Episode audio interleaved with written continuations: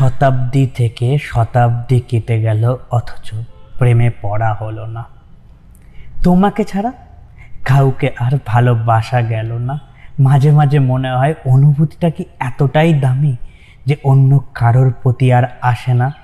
জানো, এবার কৃষ্ণচূড়া তো মন টেকল না।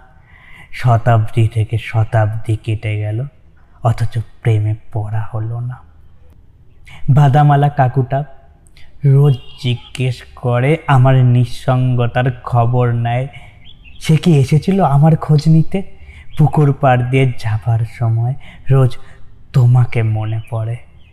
কখন জানি নিজের অজান্তেই চোখের কোণে গড়িয়ে পড়ে অশ্রুবাড়ি তবুও কাছে আসা হলো না। শতাব্দী থেকে শতাব্দী কেটে গেল। কিন্তু প্রেমে পড়া হলো না।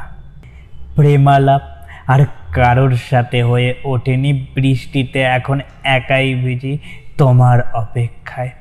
তবুও অন্য কাউকে ডাকিনি, বিশ্বাস করো, আমি আর কখনো প্রেমে পড়িনি। হাজারো অজানা প্রশ্ন করি নিজেকে, কথা বলি নিজের সাথে। তবুও কারও দ্বারে তাও যাওয়া হলো না।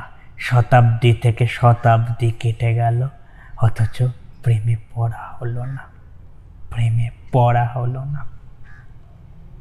জানি না কখনো নিজের অজান্তে তোমাকে এতটা অনুভূতি দিয়ে দিয়েছি যে আমার নিজের জন্য বাকি রাখিনি। আমি ভাবিনি ভবিষ্যতে যদি তুমি না থাকো তো আমার কি হবে? আমি একা চলবো কি করে? কোন অনুভূতির হাত ধরে? তাই তাই তোমাকে আরেকবার বলব, পারলে চেষ্টা করে নিজের জন্যে ভেবো, নিজের মানুষটাকে নিজে হাতে ভালোবেসো। বিদায় বন্ধু, আবার দেখা হবে একটা অচেনা, অজেনা প্রেমের গল্পে, যেটা তোমার গল্প আমি বলব আর তুমি শুনবে রোজ এই চ্যানেলে বাই থ্যাংক ইউ আমার গল্পগুলোকে শোনার জন্য।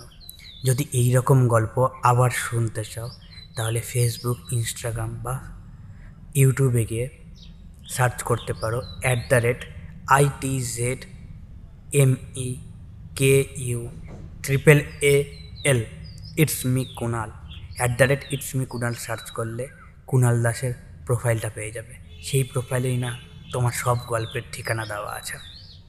খুঁজতে আর অসুবিধা হবে না। শোনার জন্য ধন্যবাদ। আবার দেখা হবে। হ্যাঁ আবার দেখা হবে পরের কোনো এক গল্পে। বাই